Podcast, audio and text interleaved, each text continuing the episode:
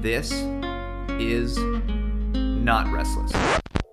Okay, I know you just want to get to the show, but I'm actually here to tell you that there's a way that you can get even more restless in your life.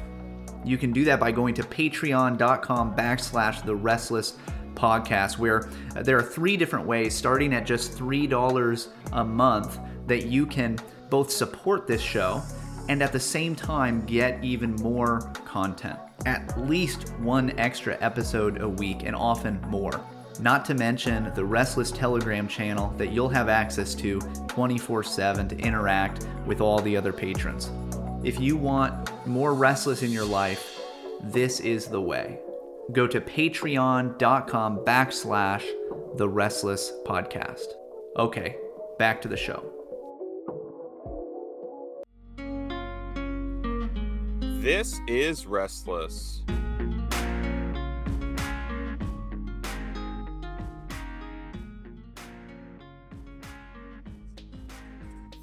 Welcome back to Restless. This is your post mortem on the young, restless, and reformed. I'm still here. I'm still your host, Matt Klein, and today I am drinking some apple cider and joined by Pastor Michael Bowman. Well, that sounds really good. Um, I am not drinking anything because I rushed to get here because we were in the middle of selling selling a pig, and so I probably look pretty grubby. I noticed Matt that I'm wearing a. Nobody will see this, but I'm wearing a kind of grubby black T-shirt, all black T-shirt. You're wearing a, a white T-shirt, and Yep. so we look. We've got that good contrast going on. Um, but yeah, I'm not. I'm not actually drinking anything, but we are back. That's exciting. I mean, it We're does so back. feel we're so back. it's been a little while. We actually, even because we had a slight bit of a hiatus um, because of uh, your own work in church planting and what you were doing there. And uh, my family and I were on vacation uh, for the last two weeks. And um, we had a, a listener named Micah who reached out to us and he just said uh, that, you know, he was a big fan. He just wanted to check in with us since we haven't posted for a couple weeks. And uh, it very funnily, he said, he said, I mean, the TGC climate change debate episodes were pretty bad, but not bad enough to warrant quitting. he said, it's pretty funny. Uh, but then he just said he'd be praying for us in case anything bad happened. But no, Micah and everybody else, we are still here. We were okay. Um, just a busy season uh, for Matt and uh, not as busy season for me, but pulling away from some things kind of a season. Honestly, the first real vacation we had in in quite a while. So so really pleasant for my family. Pastor Michael, does this mean that next Monday night we will react to the amillennial post millennial debate that was 30 minutes long instead of another painful Was it only 30 minutes? Yeah, yeah. It's, Oh it's- wow. Yeah, definitely want to watch it. So I brought this is the the Foskey one, right? Keith Foskey Yes. and, and Doug Wilson. Yeah. Um, somebody brought that up to me at church uh, on Sunday in our Sunday school. Somebody said, Hey, so do you know this guy that looks like Doug Wilson and was debating him about amillennialism, post millennialism, and and I was like, Keith Foskey, yeah, he's on the podcast that Matt and I do. I was like, why aren't you listening? like, come on. Uh, he's been on before. Um, anyway, no, I definitely, definitely we should do that on Monday. That sounds great. next Monday. I don't know what is seven days from today as we record on a Monday as I reveal some inside podcast life. Is it the ah, 18th? the 18th. The yeah, 18th. September 18th. September 18th, 8 p.m. Central, a post millennial pastor and a millennial pastor will review a post millennial pastor and an amillennial pastor uh, debate. And by the way, from the from the part I watched, really casual, barely a debate. Yeah. But- Which, of course, yeah, I knew. Yeah, for 30 minutes, you know. But it will give us plenty uh to I'm sure enjoy and talk about, though it will be uh put me in an awkward position to be on the side of the Baptist in this circumstance. But it will put you on the side of the accused federal visionist. So That's perhaps I am in the better company. we're so, we're both bad guys. We're both. but today, Pastor Michael, we need to do what at one time people loved this show. There was a season of time where people loved this show where we discuss the rise and fall of things. Um, not this thing, but another thing. Um, and the thing we are discussing, the rise and fall of today, is the rise and fall of the evangelical elite. Um, because friend of the show and now internet controversialist guy, Stephen Wolfe, has written um, an article on the rise and fall of the evangelical elite. And there are a lot of things about the article that I think are very good. Um, I think as like as far as like a here's a brief summary of how of of charting out this people's experience with new Calvinism, the young restless and reform movement, the people that they looked up to, and the times where people started jumping off board. I think it is very accurate. Um, I think he's looking back with very specific reasons, um, and I think that we it will give us a, some good stuff to talk to. Um, but yeah, Pastor Michael, do you? Let's just start with a, the most broad question. In general, do you believe that the evangelical elite has fallen? And I'm asking you that. I'm giving you it as broadly to define those words as you desire. Yeah. Um, so that's really the question, right? What are we talking about? Like, who Uh-huh. really is the evangelical elite? So if you follow this article and you'll link to it and, and people Yes, can go go read it and see it. Honestly, the vast majority of it is almost just a history. Um, Mhm. it's just is. walking through the history of the young, restless, and reformed, more or less. And um, there's definitely some, you know, it's it's being done from a particular vantage point, but it's mostly just straight line this happened on this date here you know here's when together for the gospel started here's when these things began here's when they ended etc and so um, a lot of it is just the stuff that we've talked about uh, quite a bit already at different times Yep. but uh, if you know so from that vantage point when he says the evangelical elite he is talking specifically about the guys that we talk about all the time right so it's- right. he's talking about the guys who were heavily involved in together for the gospel the gospel coalition these sorts of organizations. Um, and uh, if if we follow for instance another friend of the show brad Vermurlen's uh, thesis that you know the the young restless reform was basically uh, you know the move to take the center of evangelicalism um, take the leadership in a sense uh, within evangelicalism and kind of define the boundaries. And if they were actually um, successful at that and i think that that's i think you know we basically think they were pretty successful um, on a popular level. I don't know that it's it was like a you know when it was all said and done that they took it all right? I mean Yeah. it's just it's such a broad weird movement within american christianity that it's just hard to say. Um, but they at least took a, a significant portion of the leadership within broader evangelicalism and uh, in so in saying evangelical elite it's talking about those guys. Um, it's talking about the people you see on stage at together for the gospel um, the the kinds of guys that were heavily involved in the gospel coalition. Um, have they fallen? I think uh, it i am basically on the fence in this regard. Mm. I think that they've fallen in the sense that they do not have maybe the the same popularity amongst the young men that maybe they marketed to most originally. Um, Sure. the the people like us, right? People like us who now do reviews of TGC debates to mock them, Right. uh, and not just to mock them, by the way. Hopefully to be constructive too. But um, as Micah pointed out, maybe maybe sometimes it's just not not the best content. Um, but we, I mean, that's what we do, and and we are honestly, I think we're pretty mild mannered. I know not everybody thinks that, but I think we're pretty mild mannered compared to the kind of reaction that like TGC gets when it posts anything uh, Right. on, on Twitter or YouTube or, or wherever.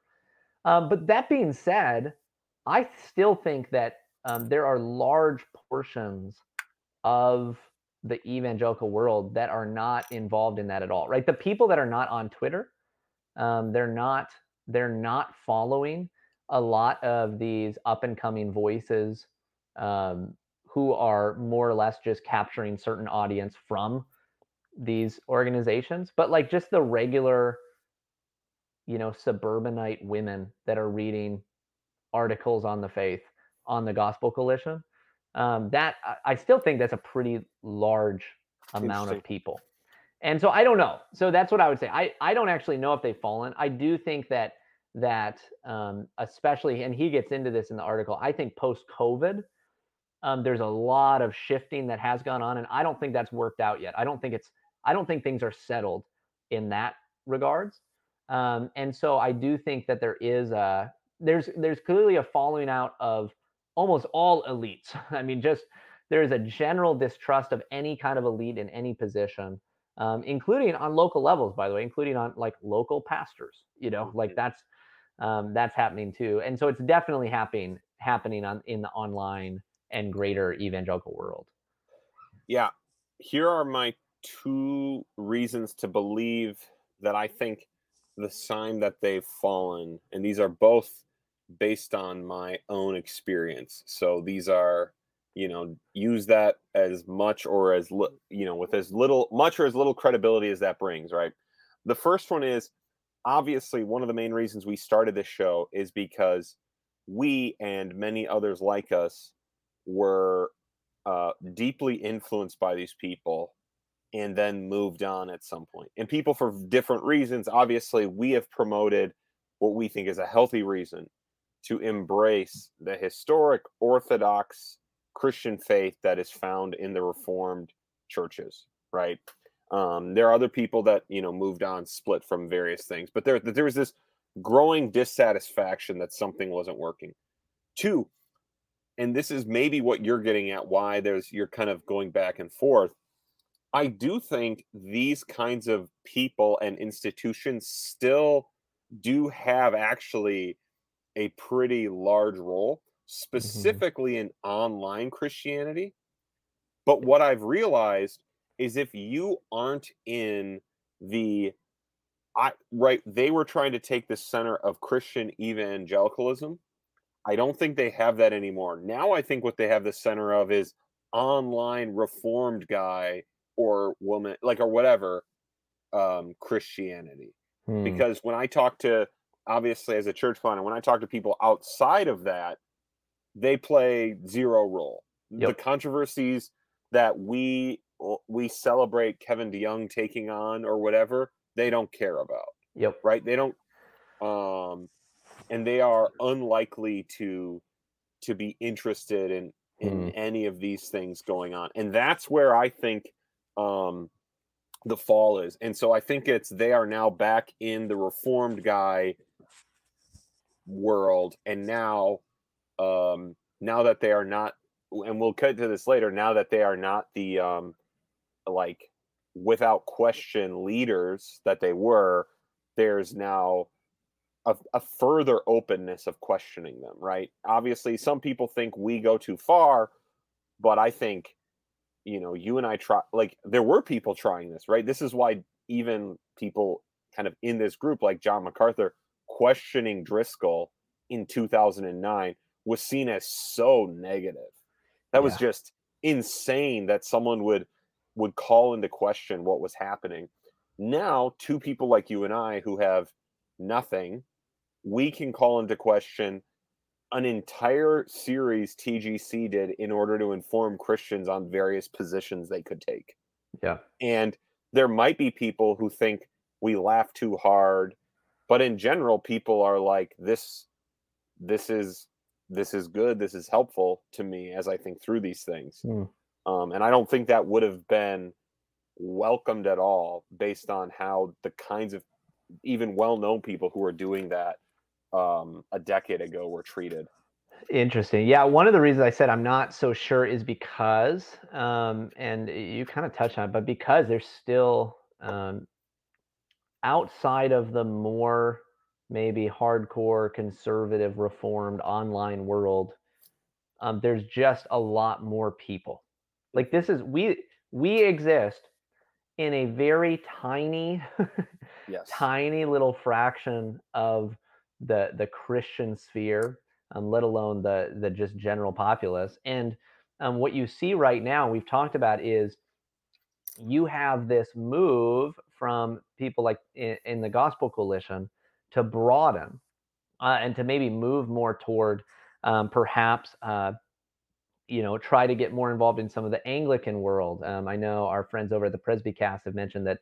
they think they're really going to try to go after the more conservative Methodists um, and and target them a little bit more for readership. We know that they've been making some inroads with more of the charismatic world. Um, obviously, our our uh, you know good friend who I um, our good friend Charlie Self. Um, right. Shout out shout out to Charlie. Um, is Assemblies of God, and he's writing quite a bit bit for them. Uh, which, by the way, I interestingly found out. I maybe mentioned this, but um, according to our stated clerk in the PCA, the only two denominations in the U.S. that are continuing to grow right now um, are the PCA and the Assemblies of God. Um, those are the only only denominations in the United States that have a net growth over the last um, couple years, I believe. So um, it's just an interesting interesting uh, fact. And um, I don't know what the numbers are at at the Assemblies of God, but I, my my assumption is that it's bigger than the PCA. I don't actually know if that's yeah. if that's the case. But anyway, so like in other words, these groups that yes, we uh, maybe will you know think would say we don't trust them anymore. Um, they're making pretty significant inroads in some ways into other aspects of evangelicalism, other elements of evangelicalism that maybe we just don't have the same connection to and we don't and, see as much. And that would be actually because I doubt that's happening, but obviously I don't have the experience to know if they're actually succeeding. It yeah. would be fascinating to know if they're succeeding or not. Yeah, um, yeah, and I really don't know either. That's why right. you know I'm a little bit uh, cagey now, in my answer. Now, what I want to clarify is so I think obviously Stephen Wolfe's targeting is on the young, restless, and reform leaders, right? He lists Mark Dever, Ligon Duncan, Albert Mohler, C.J. Mahaney, John MacArthur, John Piper, right? Like he's he's listing the young, restless, and reformed. Um, now, I want us to I want to add a little more of that uh, uh, restless context because there's one thing I want to be clear that when you and I use the term Big Eva, we actually don't mean the exact same thing as yes. what he's talking about. Um, and I actually think there's another way to use the term evangelical elite that I want to look into at least for a moment and to decide if that's also kind of gone. Um, and it's got a lot of overlap with what he meant, but it's a little bit different. So, Big Eva, and actually, interestingly, both of these terms, Big Eva and evangelical elite, were both used by Carl Trueman much earlier than anyone else used yep. I- either of them. That's and right. he does not use them as the same term. No. I so I don't know if he if he coined the term evangelical elite.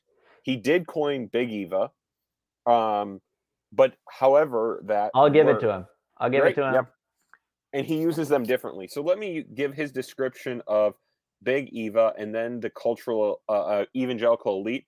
And Pastor Michael, after I do each one, why don't you kind of tell me how this is a little different than what uh, Wolfe is describing? Because I think something people need to know is when we say the evangelical elite are falling, both either YRR or generally, we do not mean Big Eva is falling because I don't think that's currently the case. No. So, Big Eva, this is uh, Carl Trueman from a, a famous blog post he wrote on this. This is my term for the large network of, of evangelical organizations and conferences that seek to shape the thinking and strategy of American evangelical churches. What Big Eva has done is to create an economy of power, people, and indeed money, which is non ecclesiastical but highly influential within evangelical churches. It is a populist movement of tremendous influence and minimal accountability. And because it promises rewards to individuals, organizations, influence, students, and platform, it is very hard to criticize and functionally functionally unaccountable to anything but itself. So how is that different than this this group of the evangelical elite who Wolfe thinks has fallen? um, at least from where they were before. Yeah. So um, the the number one thing is obviously it's not limited to actually just people, right? So the evangelical elite is it's particular people who hold places of influence and power um, within uh, various evangelical spheres. In Wolfe's article, most particularly within the young restless and reform movement. Like that's the that is the center. So it's personalities particularly um, whereas when we're talking about big eva it's a lot more than just a handful of personalities. Um, it's all of the i mean it is the mega church movement. It is um, the you know the uh, seeker sensitive movement it's so much tied to that it's the conference circuits um, that even though you know maybe maybe T4G is no more, it's no longer together, but it's not that was not the only conference in the world that's going on that's you know building up. Yes, building up certain personalities, um, but also. Uh, and I'd like to hear you talk more about this because you were mentioning something before we started recording that I think is is just right. It, it's kind of dead on.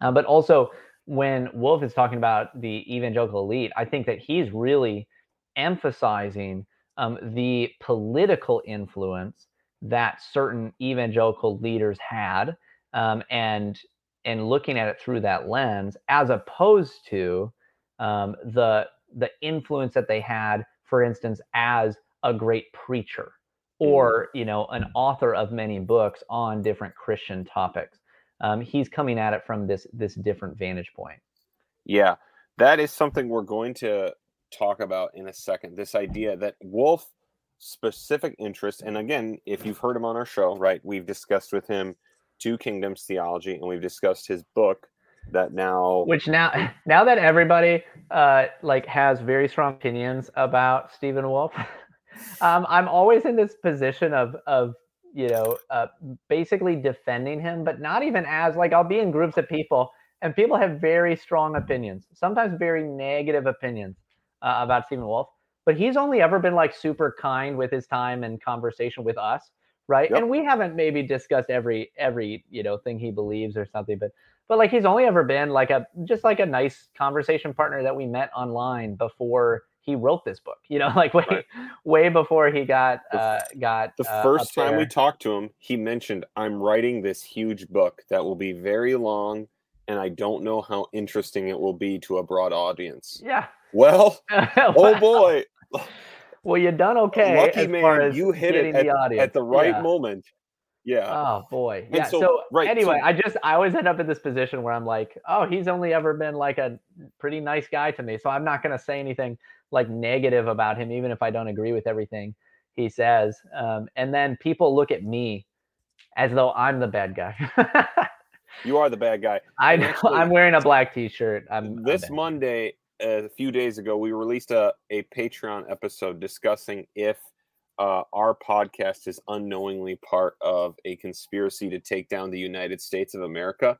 Um, and it is somewhat related to this. So you can uh, uh, you can go you can subscribe for three bones, three dollars a month, and join us. Um, where we did have content coming out, at least even on our hiatus. So, but yeah, Big Eva is this idea of it's the like it's the money machine it's the it's the yeah it's the production system mm-hmm. right and so there is the mega church right the yrr certainly was a part of it when that was selling the books creating the conferences um and so it right it you know obviously at the time when uh, carl Trueman is writing this he's writing that the goal is to get on a conference circuit and then these conferences there's no one they can hold accountable to and so he's he writes about the problems of maybe woke things or revoice because these are just totally unaccountable and there's nothing we can really do because there's no church connection to any of this.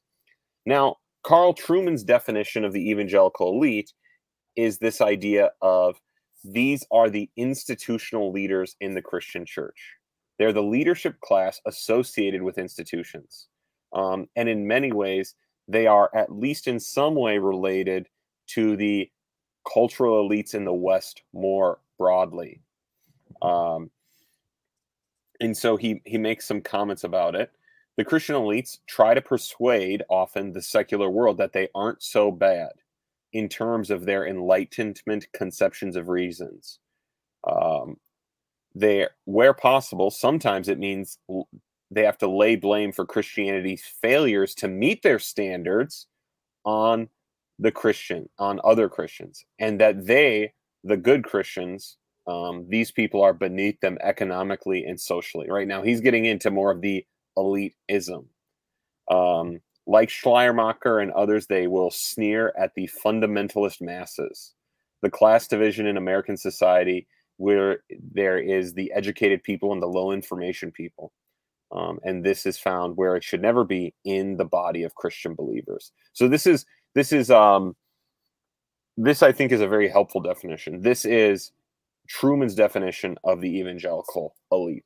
Now, here's my question, Pastor Michael: Has this kind of evangelical elite fallen? Hmm. This this elite that is related to the sec the secular um, elite that kind of views itself as above the average Christian? Um, it fallen in the sense that people do not trust them. Just like I said before, um, this is true culturally of most elites. Period. Um, that fallen in the sense that they do not have the same respect, the same kind of automatic trust anymore um, that they once did. Um, but some of these guys are still very connected um, to those places of governmental power. I mean, you think about this, you know, relationship still within the, you know, the circles of, you know, Russell Moore, Francis Collins, those sorts of things. I mean, they're they're still there. They still have connection. I don't know um, how if it's I I my doubt I would doubt that it is um, you know more influence than before. My guess is that it is less influence than before. Um, but I'm not I am not sure that it has actually fallen completely. Now, my the only reason I think it is interesting, I do think it would exist because institutional leadership will always exist. Mm-hmm. Um, but what I wonder is, at this point, my question is like, is there really any like actual connection or influence they have with the secular elite? Like that would be the, I don't know. Right. That would be the actual like answer to this question. Yeah. And I mean Francis Collins clearly did, right? And I don't know if he still does, but he clearly was like deeply connected um, and, in in a lot of ways. And there was that deep connection between him, Russell Moore, Tim Keller, others. Um, and, um, and so you at least have that much of a connection. I don't know how much influence that is, but it's a connection. And he's the perfect example of why this everyone hates this. Yep. Because exactly.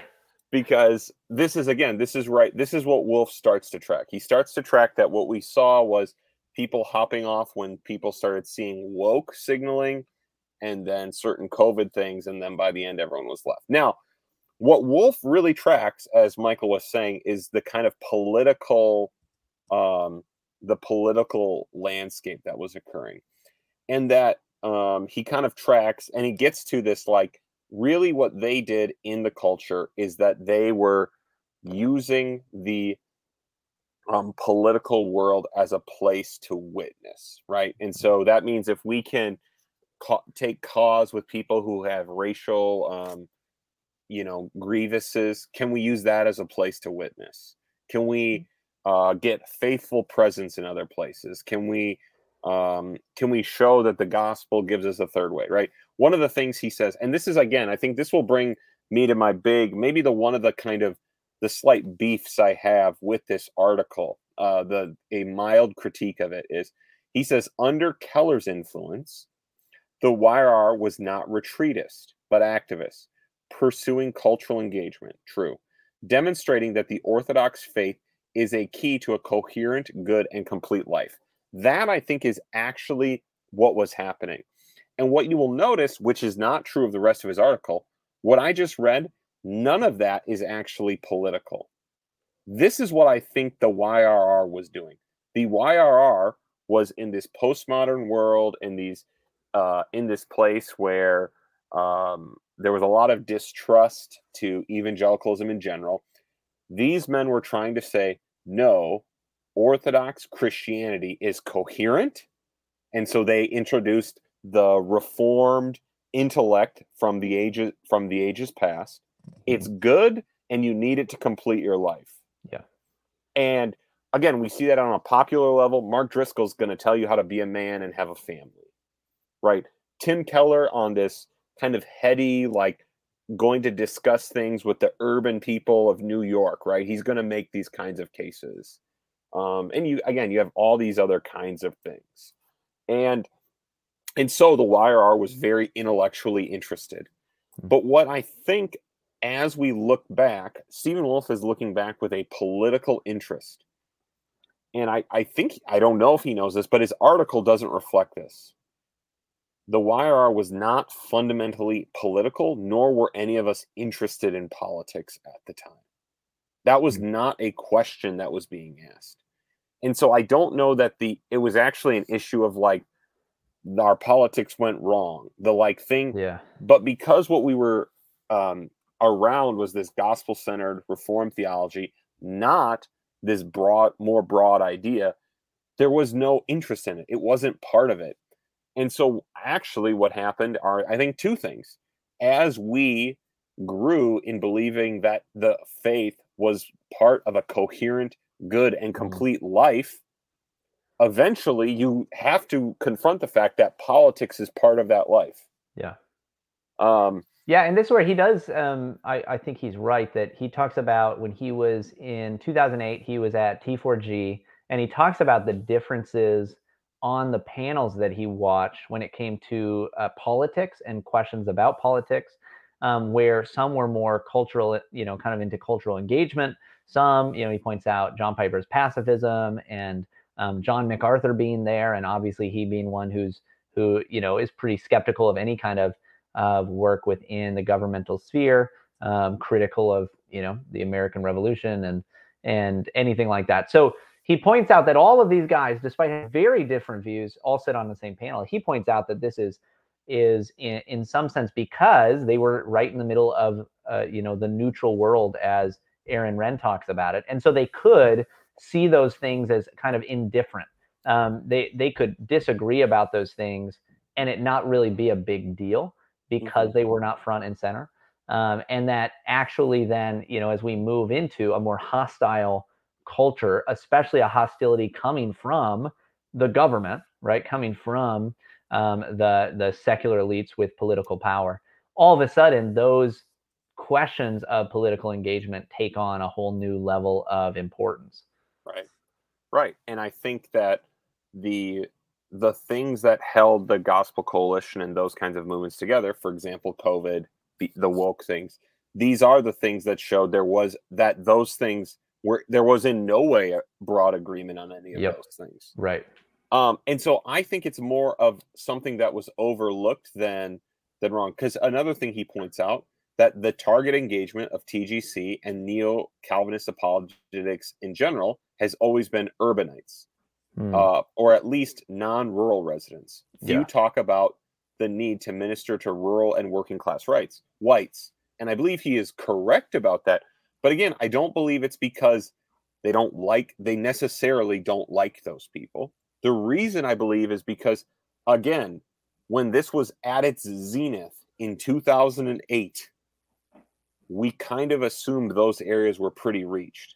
Tim Keller was promoted because holy cow, how's he doing this in New York City? yeah. right? The idea that there were lots of churches in small towns wasn't considered a um, a wild thing. Um, I don't know. I need to look this up. What year did the book Hillbilly Elegy Elegy come out? Uh, Sure. Super Um, interesting book if you've not read it. book. Um, but I think that that book um, by J.D. Vance, the movie. I don't want the movie. It came out. The book came out in 2016, and I really think, at least Oh, for me really? personally, Was that was that in 2016? the book did. Yeah, and the book. I thought it was before that. it came out right so i'm that's out eight years after the zenith of the young restless and reformed and i think that book and a lot of things around that time frame are really what began to show small town america is deeply broken and needs a missionary encounter so badly Hmm. now i agree the things the yrr was doing were not going to easily translate to any of those places. But again they they were formed and Wolfe and this is another thing and we may come back to this Wolfe points out how they were forming steam for this thing since the 80s by 2008 by 2016 they're kind of a finished product. John piper lives in min- downtown minneapolis and that's what he cares about and that's what forms him Hmm. right the redeemer church plants in new york city are big and they're going to do their thing right the idea that they are now going to begin talking about the issues of Appalachia is would be strange, right? And I just think that there are a lot of the things that have come to the surface are just new. And these men are pretty old now. I mean, uh, Dr. Keller has passed away, right? This is like there is a time this we're a little bit we're a little bit outside of the we are the YRR is gone, even if it feels like online it is. Now, Hmm. now, Pastor Michael, let me explain one thing. Here's why I think this article may have been written and why there is some, we'll call it pain around this article. Because this article is announcing the positions of influence, everybody, are up for grabs. And um, while I don't think Stephen Wolfe is one of them, um, I think he's an ac- more primarily an academic. Um, I think everyone knows there are certain young men, or at least younger ministries, angling to assume these kinds of positions Yeah. amongst us, Yeah. and that's what's and and and that feeling means if the guys you don't like so much from the other parts of the YRR or the reformed world or the niche within a niche within a niche, if they get those positions, that puts you in a feeling unhappy position. Hmm. What do you what do you think about that? Yeah, I, I mean, I think you're right. I so um, I, you know, I do agree. I think Stephen is more of an academic, but he is also very. Um, Stephen is very. I believe he's very tactical in almost everything that he writes, and the reason Sure. he writes the things he does. You may disagree with his tactics, but I think that almost everything he does, he does at for a very particular purpose, right? And um, I think that's what he's doing even in his article, um, as far as as not just announcing that they're up for grabs, but I do think probably you know leaning in one particular direction. Well- so, for Well, yeah, instance, you know, if do you want to read the last two? Pa- Yeah. read the last two paragraphs because I I think will. that that is where that's his application to what up until that point is just the history of the Yes. YRR. Yep. So here, here is the last two paragraphs of the article. If you haven't read it, or even if you're going to read it now, the energy in American evangelicalism is now on the Christian right, who have become emboldened in their efforts to return America to its heritage of faith. They affirm the goodness of Christian nations, an assertive Christian politics, and the predominant heritage of faith in American history. For them, Christian politics is not loser theology, nor meant only to carve out a safe existence for churches. The goal is the complete re Christianization of civil society, institutions, and government. The moderate wing of YRR, represented by such pastors as Kevin DeYoung, want to reaffirm a center, quote unquote, amid this chaos. But that is pure nostalgia for a neutral world that no longer exists and which will never return. In our age of secularist hostility, you must decide whether Drag Queen Story Hour is a blessing of liberty or a license to be destroyed. Whether you want pagan nationalism or Christian nationalism, whether degeneracy or righteousness will prevail, and whether Satan or the Lord Jesus will rule over this land. Shout out to David French. Probably would not be the best interview if you were on our show. But um, as far as it goes, Pastor Michael, here's my question. His statement, um, and with how he explains what the Christian right is, do you believe the energy is now with the Christian right in American evangelicalism? I think at least in part. I mean, I, I think so. I think that there is at least a groundswell right now of support. Mm. And I would what the reason I say that in part is because I see now um, kind of run of the mill Christian leaders, um, local pastors. Obviously, we see it, for instance, in uh, figures like uh, Mark Driscoll, who we talk about a lot, especially in our uh, Patreon, with the kinds of sermons that he's been preaching and what he's been doing, um, the way he's been positioning himself politically. There seems to me uh, a clear move by a lot of men at, who at least think that the energy, the support, the movement is all with those on the right. Um, they're not. There is not as much um, signaling to those on the left. Whereas, again, you know, if we go back to, for instance, uh, uh, the the late Tim Keller, um, like there was clearly this move to try to position yourself, yes, in a third way, but in a way that would make Christianity sound more appealing to urban progressives. Mm.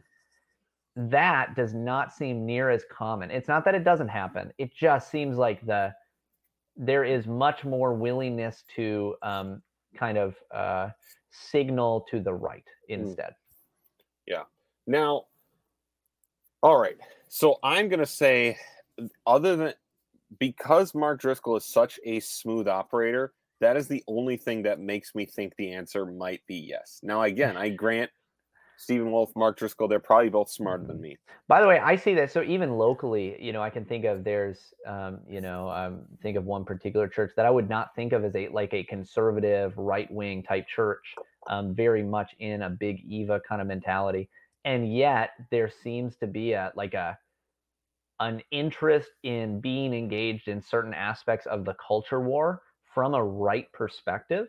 Um, from the perspective of the right is what I mean by saying that. Um, I know that could be confusing how I said it um, from from the perspective of the right in a way that I would not have expected, um, say eight years ago. Um, I just Yeah. wouldn't have expected it at all. And so um, I'm seeing that on just on the ground on a local level uh, as well. And now, Pastor Michael and I live close to each other, um, but I do live in a more progressive town. So, again, Yep. so if my local experience is different, it's that I just only see this online.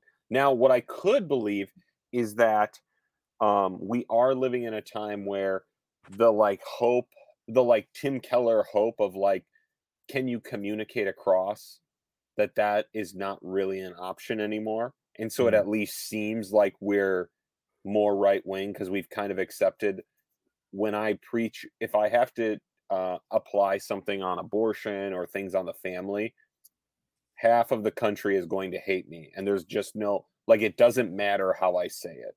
And it doesn't mean I'm going to say it based on my personality as aggressive as I can. I just know no matter what. And so what I might as well do is do it in a way that will actually encourage those who don't hate me. Yeah. Now, let me make can I offer one piece of free advice to the people trying to assume these uh positions of influence, Pastor Michael? Yeah, let's hear it, Matt. And, and then I have some free advice for our listeners, and then I have a a um a question that I that I wonder um and I'm probably going to be told no it's not possible. So, my first one, if you are a person trying to assume one of these positions, let's take a moment and reflect on the fact that at the beginning of Stephen Wolfe's article, he said they started working towards this in the 1980s. So I think it is going to look, uh, I think people are going to react pretty badly if you, with an online following, even if it's rather large, say, I'm I'm the captain now. Right? Like you at uh third in your 30s, you with a pretty young ministry, again, from the night, let's say 1988 to 2008 right? That was 20 years of development of the mm. YRR, Wow. of the yeah, that's- groundwork, Wow. of the relationship building, of the writing, of the thinking, of the praying, of the actual fruitful ministry.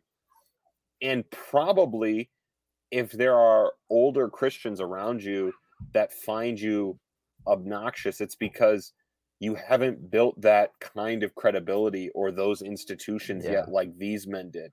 Are And you so- saying, Matt, that the Restless podcast, given that we are, how long have we been going? Three years, two and a half about years. three, uh, almost. Are yeah. you saying that we are not the We are not in the running. evangelical elite? No, we are we are hoping to be in the running for the car talk radio of of of whatever the new whatever the new thing is where you stop by for this. Um, that's my free advice to them. Yeah. My free advice to everyone else who cares about who's realized this um this Christian life that makes you complete, that is coherent, that is a good life. It's time to admit it does include the political life. And there are orthodox Christian positions on po- the political life, and they are found, for example, in the Reformed confessions. Yeah. And that that's okay. But um, they are not included necessarily in a specific political current political cause. Yeah. Um, because again, it, those things could divide us. And in fact, Christians have at times reflected on what does it mean that I might be in a war where I might kill another Christian over a political cause, right? Yeah. But that again, I'm not convinced, even if there's energy for this, like if if those of us bookish reformed guys, because that's who we are, we're part of the bookish reform guy crowd. You know what we could do if there really is energy on the political in the in the right? We could say, hey, here are the orthodox positions we should rally around and let people go do their thing and just keep hmm. holding to that and make that a feature. That would be my my free advice to the kinds of people who listen to our podcast. What do you think Yeah. about that free advice? Yeah, I love it. I really do. And part of it is I love it. I, you know, I, it's not uncommon for people to ask me like my thoughts on politics and what Christians should be doing in the political world. And one of my answers is I have a lot of opinions. We talk about it here. We've talked about it during the TGC debates. Um, Yep. I, I mean, I have plenty of opinions and thoughts. But ultimately, when it comes down to it, my role in the world is as a pastor and to ad, like administer the sacraments and preach the word. And so I want to be at work discipling the kinds of people that are going to have to be in those positions, those those specific political positions of influence. Um, but there's this kind of desire right now, I think, for pastors to be everything, both from Right. pastors and from congregants, right? And part Right. of that is understandable because we're just we're looking for leadership. We're looking for leaders. Um, and I want to be the kind of man that people look to for those kinds of answers, right? I want to be the kind of man who is so stable and has such a solid home life and um, and has clearly taken on responsibility and sought to glorify God in it. That people do come to me for help. People do come to me um, because they want me to, in some sense, influence them. But part of my role then as a pastor, I think, is going to have to be um, I can't answer all of these questions for you. I have Mm. opinions, but we can't, like, I, I am just not, it is not my sphere to be doing a lot of that kind of work. And if, if I focus on that, I just can't do what I have been called to do well. Hmm. And um, so anyway, I, I do think that one thing that you could do if you're in that position, or even just in the position of a Christian who's like, hey, I'm not, I'm not going to be in leadership in these places, but I know people maybe who are or who are interested in it. Um, you do have the opportunity to point them to uh, what our historic confessions say about the role of the deacon of God. That's right. Now, now here's my final question, Pastor Michael. Can there be a future? Because again, right, what these people who are assuming the cultural elite are doing, like trying to assume these positions, is the future of what we're going to be doing in the church um, is going to look a lot the same.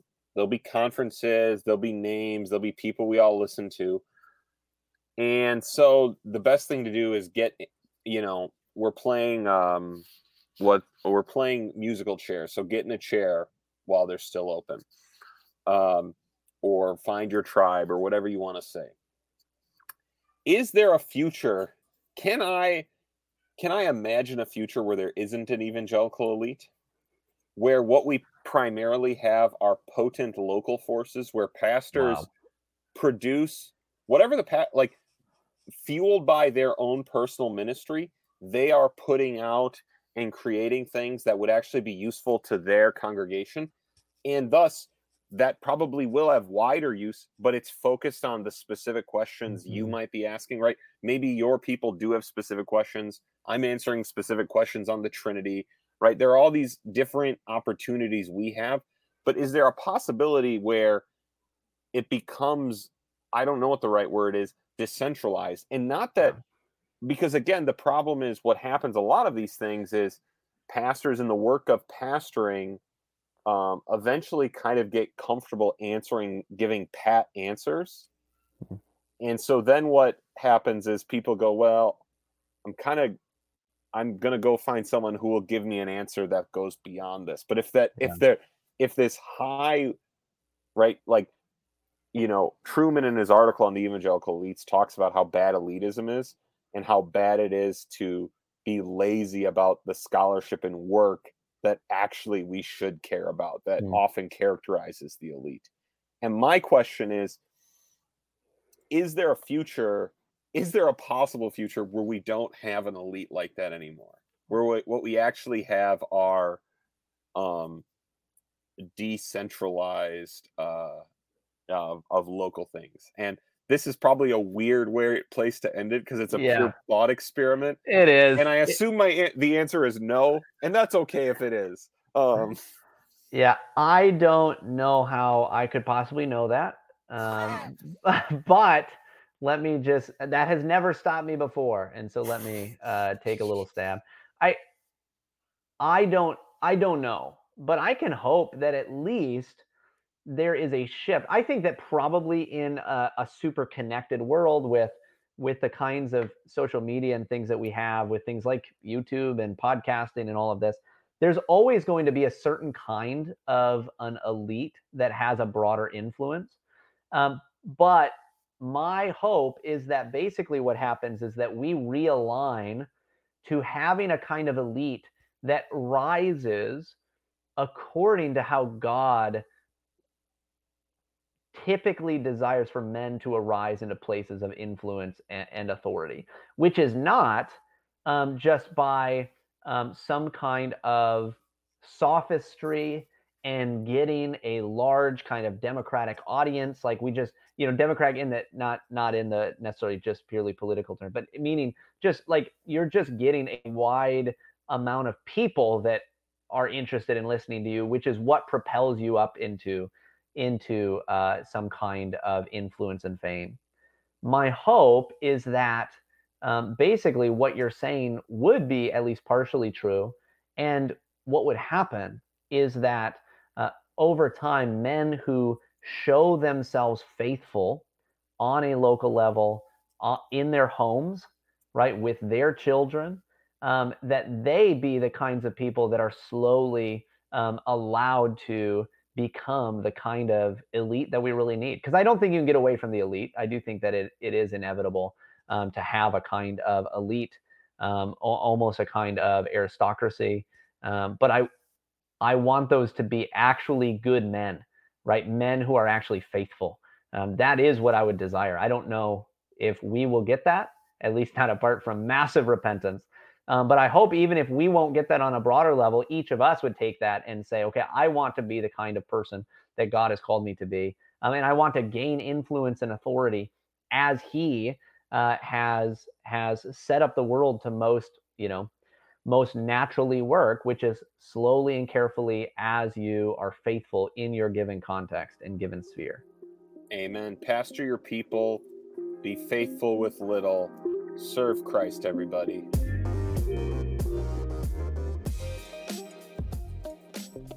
Pastor Michael, we're so back. This has We're been so the back. Restless We're- Podcast. We're so back.